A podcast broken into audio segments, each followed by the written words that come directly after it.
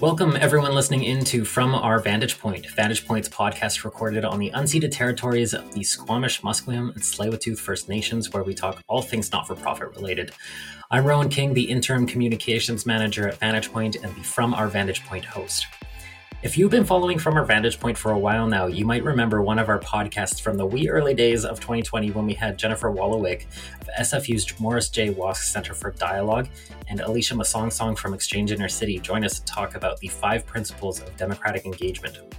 We'll link to that recording in the notes in case you want to get caught up or revisit that episode. But first, I just want to say I remember that day very clearly because while I wasn't the podcast host at the time, Nav interviewed Jennifer and Alicia that day, I was on the other side of the table monitoring the recording as it happened, and I was in awe of the discussion around democracy happening right before me. I was still pretty fresh at that point, and it really solidified my love of the work happening in this sector. So, all that is to say, I recommend listening to that episode if you haven't already. I also remember that day because it was February of 2020, and I think it was the last time we sat down to record a podcast in person. This month, I had the pleasure of welcoming Jennifer Walowic back to the podcast, and we had a great virtual conversation about the newly released workbook she hinted at last time, designed to bring the five principles of democratic engagement to life in your organization using real effective research techniques. Where to Start, a workbook for evaluating democratic engagement impacts, takes a very complex topic and provides tangible steps to evaluating where your organization is at and how to implement or improve democratic processes. Jennifer describes it best as a choose your own adventure workbook on democracy. Just before we head over to the conversation, I want to properly introduce our guest. Dr. Jennifer Walowic leads the Simon Fraser University Morris J. Wosk Center for Dialogue Strengthening Canadian Democracy initiative. The initiative pilots democratic interventions, explores reforms, and develops education to spark dialogue and how we can make our culture of democracy stronger. Jennifer has led several of these programs, including a collaboration with the Lieutenant Governor of British Columbia that used game design to help improve how we can talk through difficult issues. As I mentioned, she joined us back in 2020 to talk about five principles of democratic engagement, and now she's back to talk about how we can use those principles to evaluate whether or not our organizations are helping to strengthen our democratic culture. Without further ado, I hope you enjoyed this episode, and let's head on over to hear what Jennifer had to say. Hey, Jennifer, thank you so much for being here today. I was thrilled to see your email in my inbox saying the workbook you hinted at last episode in 2020 was complete. And for you out there listening, the workbook is called Where to Start, a workbook for evaluating democratic engagement impacts. And you can find a link to it in the notes section of this episode. Jen, do you want to give us some context on how this workbook came about and who it's intended for? Yeah, it's great to be back with you and, and talking about these democratic engagement principles and how to evaluate them. So, this workbook really came about through our role at the Morris J. Wosk Center for Dialogue and thinking about how do we strengthen a culture of democracy. By democratic culture, I mean a culture where all people feel empowered, they understand every decision requires accepting trade offs, and they really see themselves reflected in the procedures or decisions. So, as part of our initiative, we started meeting with government and funders to encourage them to try and fund programs or interventions that are nonpartisan and specifically there to help promote democracy. And we kept hearing the same questions. Well, how will we know if these interventions work? How will we know if one program is better than another? What's the evidence going to be? I know nonprofits and uh, your listeners hear this all the time. You know that that evidence-based funding. So then we went and talked to folks doing the hard work on the ground, and they told us, you know, oh, evaluation's too complicated. It's too hard.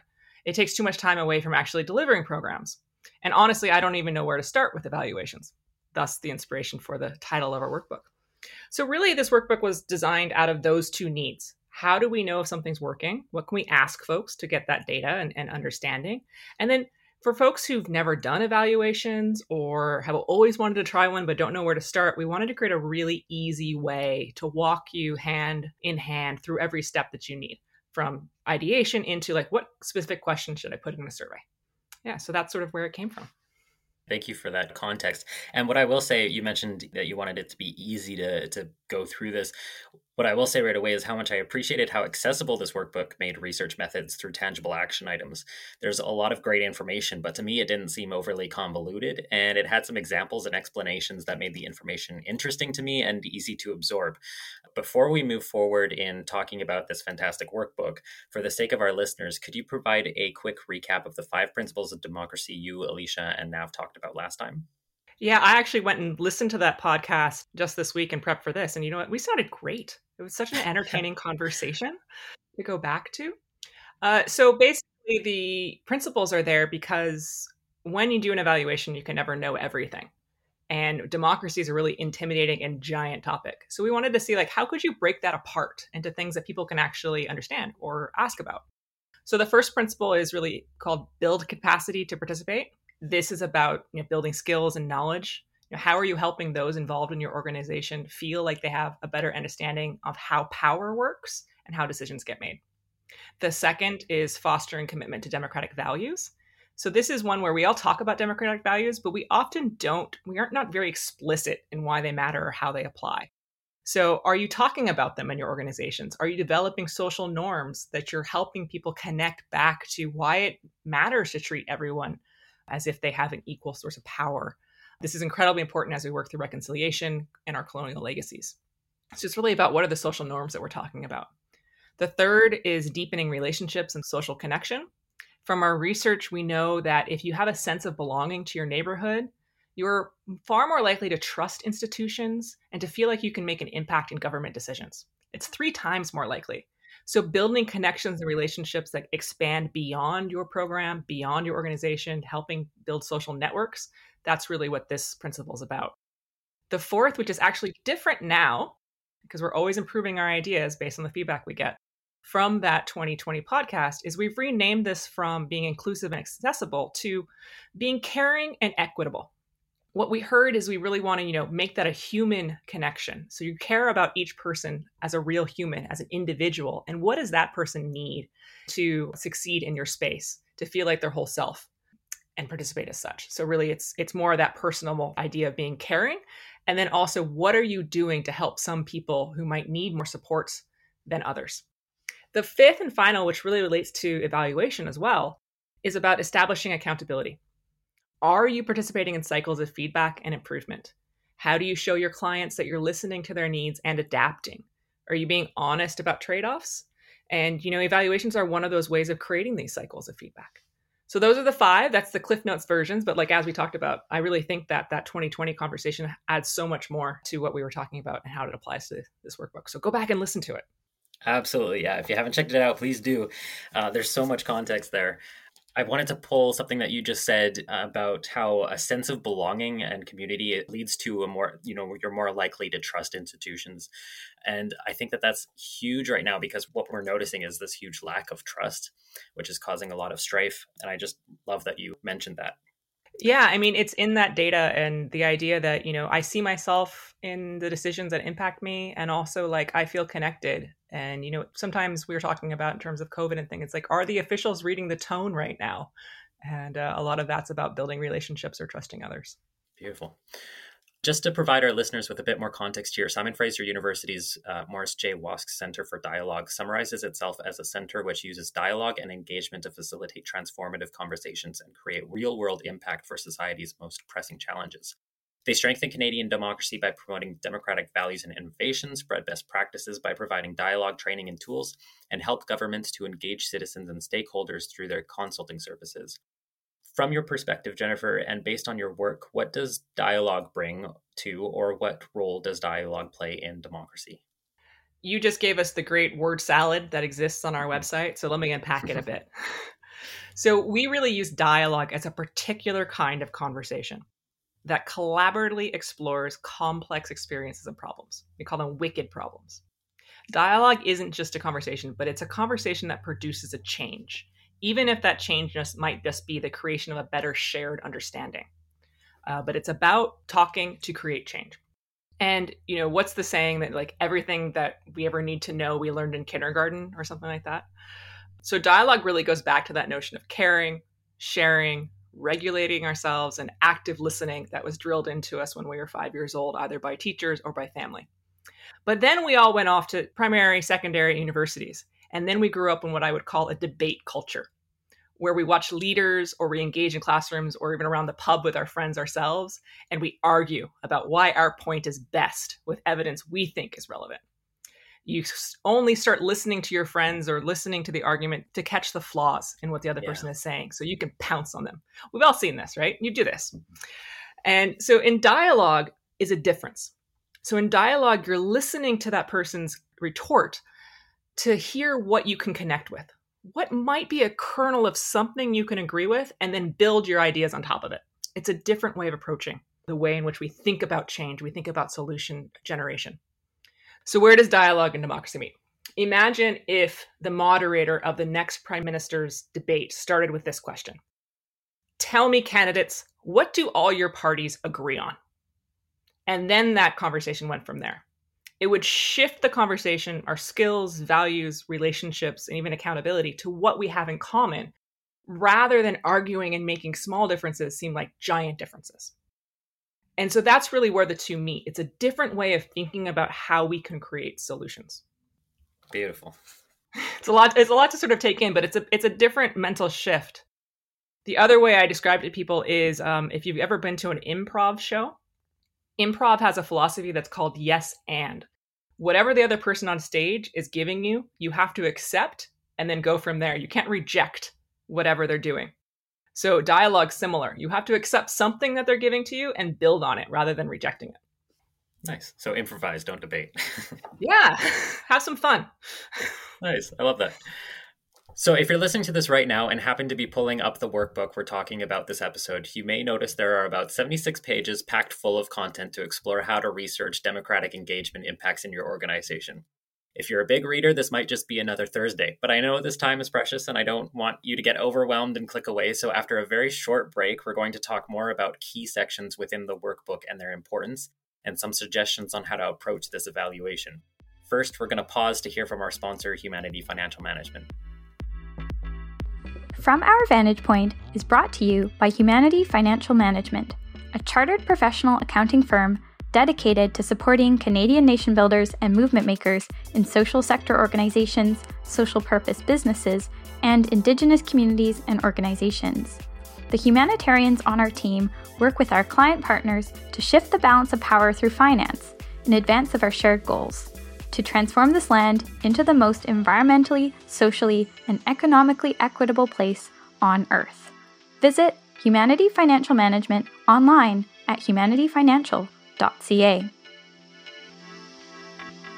Welcome back and thank you for sticking around. Jennifer, starting off with a two pointer question, knowing this is a choose your own adventure workbook, as you had mentioned it in our conversation.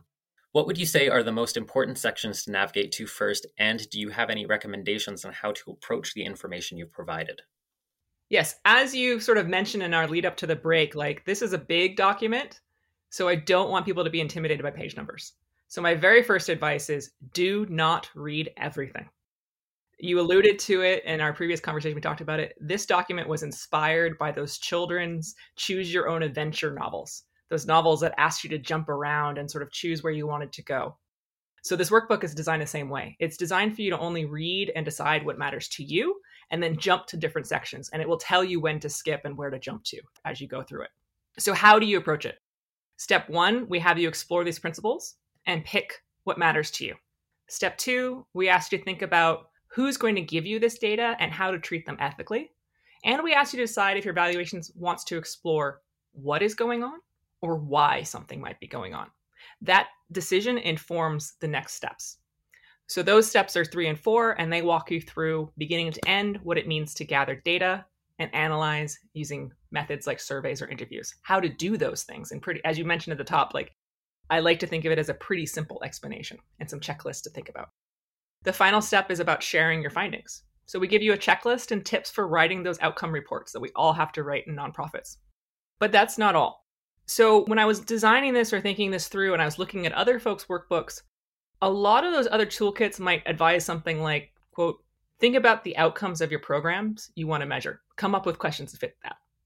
And then that's where it stops. It leaves you with a really big question where you have to come up with questions yourself. What we did is using this choose your own adventure format is that we direct you to question packets at the end.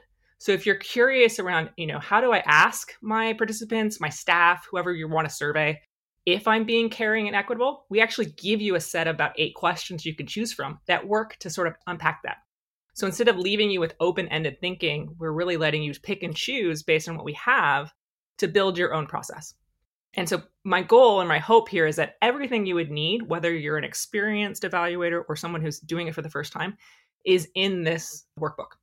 Awesome. Yeah, it is. There's so much information, but you don't have to absorb it all at once, which is the beauty of how it's designed. And there's little cartoon people. Yeah, it's so cute. yeah.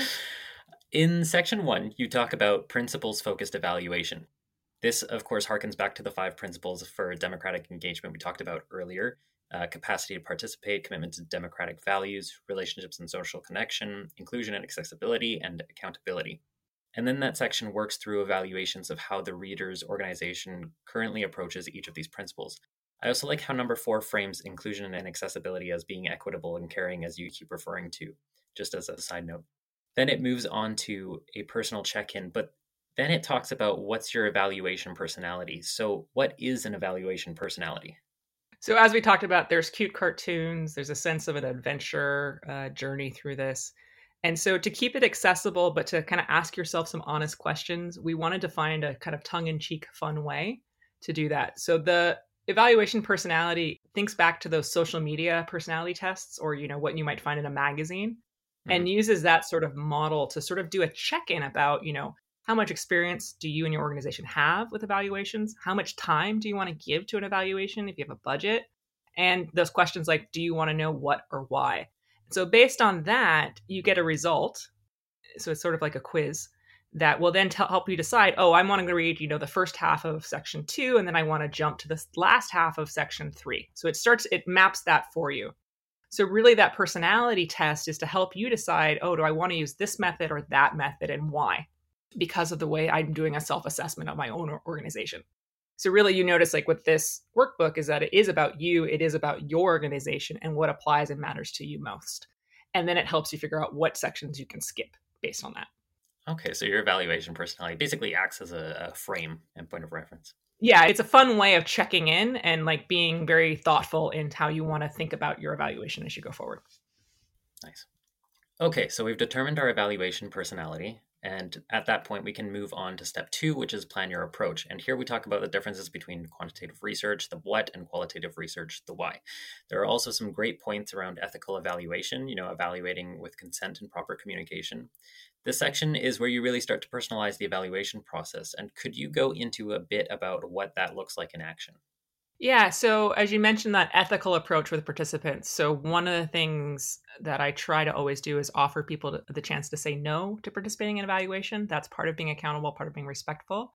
Also, the ideas of ethics is really around, you know, sharing with whoever's going to give you data, you know, what's your intent for doing it, a hint of what those questions are going to be, just in case something, you know, might be something they don't want to participate in and then how are you going to use that data? Are you going to cite them specifically? Is it going to be you know everything's going to be summarized together? Are you going to do it in a report? Are you going to share it on social media? So really it allows that person before they donate their knowledge and their time by participating in your survey or an interview they know all the bits and pieces and that's really also you know relates to being part of our democratic culture in terms of transparency in terms of respect and in terms of that accountability to those who you're working with and who are giving you their, their thoughts and values and, and time. So going back to you alluded to it this idea of you know what's going on or why it's going on. So we're going to put on our research hats for a minute here. Mm-hmm. evaluations answer three kinds of questions. So one as we've said is what's going on and what has changed? Are there similarities or differences in different groups. The other one is why is it going on? Why groups might have similarities or not? Um, why do some things cause other things to happen? And then the third is really, yeah, what causes what? So this is where you hear statisticians talk a lot about, you know, our surveys or our stats or our polling has correlation but does not have causation. When two things correlate, they seem to happen at the same time. Surveys do this a lot. They will tell you if sort of two questions, the answers to two questions move together. They might might be more popular, they might be less popular. But a survey will almost never tell you why they are related. It only tells you what is going on, that it moves up, moves down, and that there there seems to be something going on. but it will never ever be able to tell you if the first thing causes the second thing or vice versa. And that's when, when we talk about correlation. So if you want to know if something changes, surveys are fantastic. If you want to know why something might be changing, that's where you lean into interviews or focus groups. They give you an opportunity to gather ideas. You can ask people, why do you think this happened? And they'll tell you. Um, and also, when you talk to enough people, even, even if it's just you know six to eight people, you'll start to hear patterns in what they're describing if you ask them all the same question. That gives you a sense of confidence that you might be able to hypothesize why something's going on. And so there's that the stories people tell give you whys and a theory as to why. But then, you know, if you really want to know what causes what, you might need to combine a couple of these methods. You might need to do a survey first to see which things correlate, and then you go back and you ask people why they think they correlate, what's going on um, in that. And that really can lead you to like, does A cause B or does B cause A? So that's where you start to see why it matters to ask yourself, what is it that you want to know? And, you know, what are those methods that are going to help you understand that? This is why researchers always say, like, the, the research question matters so much because it dictates all the choices you're going to make and how you, and what you're going to do next.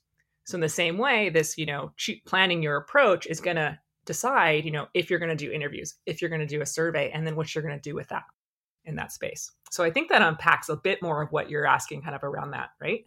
Yeah, totally. And is a good example of how this is a very much choose your own adventure kind of thing because you're determining what research you want to do, how much of it you, you're going to do, and and in what order and all that. Yeah, it's one of those where, you know, we wish we could know everything. There's no way. Mm-hmm. Just give yourself permission right now. There is no way you can know everything. So, what is the one thing that you want to know? And then go deep. Go deep into that question. Okay, so step two is where we get the ball rolling, and the subsequent steps follow through with method selection and analysis. And I feel like a lot of folks stop there when conducting any sort of evaluation and treat it like a math equation. We found the answer, we're happy. But that only gets us to the halfway point in this workbook. Step five is called Tell Your Story, and if I'm right, this is where that fifth principle of accountability comes in. You found where you're succeeding and you found where there are opportunities for improvement, and now you can bring others along in this learning journey. What does telling your story look like? Yeah, so this is I, I, like that you said that where people stop and then you know where this this ties back into accountability. So that you think yourself as data is only good as who reads your report and how that creates change. We live in a data gathering culture. We've got fitness trackers, we've got social media cookies, we've got you know everything is tracked these days. But it's only when we turn that raw data into ideas that we can act upon them you know, when those become ideas or thoughts or action items, do they create change? So we end this workbook with why telling the story is important and how do you do that in a way that creates buy-in. If you've written reports before or if this is your first time, we have a checklist in there for you know what to include in terms of like your methods, your description of, you know, what you did for your analysis, who was involved. That really helps people trust what your results are or what your recommendations might be. And also we have connections of like how do you visualize data? You know, how do you actually put a quote in italics with color or you know, suggest that as a way of like breaking up walls of text to catch people's eyes. Mm-hmm. And so we really want to use this as a process of creating a culture for your organization of accountability and creating ideas to improve the practices among your clients and among your staff. So, you know, this is where completing an evaluation and then holding that debriefing meeting where you're like, these are the ideas we've came up with. Here's what how we found them. Here's the report. Here's what you know I'm seeing as things we could change or improve. Starts to create that feedback cycle of improvement.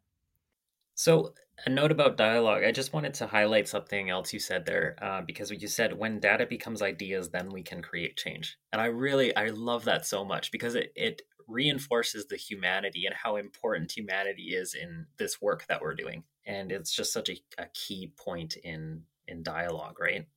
Yeah, I mean, we talk a lot about, you know, what's your proof, what's your evidence, but there's also a lot that says, you know, how are your values informing your interpretation? But like as you said, you know, we're a data obsessed culture and we often forget that there's a little bit of work you have to put in in order to get data to turn into ideas. And and then you have to be transparent about when what values or ideas are informing how you're going to interpret that and turn it into an idea that's a that's a pretty good place to leave it. I think. I mean, we've gone through dialogue and democratic engagement and and that evaluation, and then we kind of went into the workbook a bit, and we've covered a lot there. Are there any other points of interest you'd like to leave our listeners with before we wrap up? Yeah, I th- well, I think to wrap it up, I mean, don't be afraid of what you might find out. You know, we a lot of nonprofits we tend to write our reports so that we seem successful and uh, so we can get our next uh, funding cycle, which is completely valid and it's the way the game is played and the way that the system works. But if you start asking yourself some hard questions, even internally, and you know, go and ask your clients or you know even your staff or even your board about how you're doing and really starting to create that that cycle of accountability you are participating in strengthening a democratic culture you're giving your staff you're giving your clients uh, a way of seeing how their thoughts are becoming change or becoming improvements. And then you know celebrate that you know make sure that you're being transparent saying hey look we did this evaluation. This is what came out. You guys told us this and then look now we're doing this. Like that becomes a great year-end newsletter story. So that i guess that's the key. Something is like don't be don't be afraid to ask tough questions. And you know if you get the answers from your clients or your staff or your board that says you're doing a terrible job think of that as an opportunity to improve in the next cycle yeah, absolutely. And a note about like the process and being transparent throughout the process and bringing people along throughout it. You know, going back to what you mentioned before about trust, I think that that is one of the biggest trust building practices you can do, right? Yeah, no, that's a really good connection to that because yeah, that is trust is seeing is experimenting with each other, trying it, and then you know seeing how things are are changing or moving is a great way to build trust. Nice. So that wraps up our uh, conversation on bringing the five principles of democratic engagement impacts to life in your organization, especially using the workbook Where to Start, a workbook for evaluating democratic engagement impacts. Again, we will link that in the notes section of this episode. Are there any other resources? Actually, my final last question: Are there any other resources you would like to make sure that are are shared aside from the workbook? Anything that you would recommend pairing with that? Yeah, I mean, so there's a couple things. So one is we were on this podcast before with Elodie Jacquet, who's our knowledge and practice leader, who talked about beyond inclusion, so engagement mm-hmm. through that, that lens. A great one. It's a great one for ideas. The other one that we mentioned in the workbook is called Participedia. So think Wikipedia and put Participedia instead. And it has hundreds of examples of activities and programs about engagement, about um, empowering communities, about planning or different things. So if you're looking for ideas of ways that you can, you know, do some programming, this is a free resource that has examples from all over the world. And many of them have done and put up the results of their evaluations on this website. So, you know, if you're curious about, you know, what are some of these ways people are doing either engagement or empowerment or community building interventions check it out and then you know if you're trying something similar post your own on onto participedia so that we all can all learn from it you know go tell your own story Thank you so much. Thank you for being here, and thank you to everybody listening. So, again, check out the workbook, which we'll link in the notes section, the Morris J. Wosk Center for Dialogue, Participedia, and of course the podcast that we recorded in 2020 with Alicia Masongsong and of course the host Nav Negra. So thank you again and hope you all have a lovely day. Thank you all so much for listening to this month's podcast on democratic engagement impact evaluation and the workbook Where to Start, a workbook for evaluating democratic engagement impacts with Jennifer Walowic. And thank you to Jennifer for coming back to the podcast. For all you listening, Vantage Point is a not for profit organization based in Vancouver, BC, that works to uplift the province's not for profit sector and its leadership. You can learn more at thevantagepoint.ca on our new website, and I would like to thank our sponsor, Humanity Financial Management, once again. If you're interested in supporting our work in education, consulting, and not for profit advocacy, please consider an organizational or individual membership by going to thevantagepoint.ca forward slash membership. There are several benefits, such as discounts on our educational programs and, speaking of democracy, opportunities to have your say in our advocacy and sector development work. And because the nature of making podcasts often leaves creators feeling like they're sitting in a room talking into the void, please leave us a comment to let us know how you found this podcast. What did you like? What did you want to hear more of? What were your takeaways? We want to know.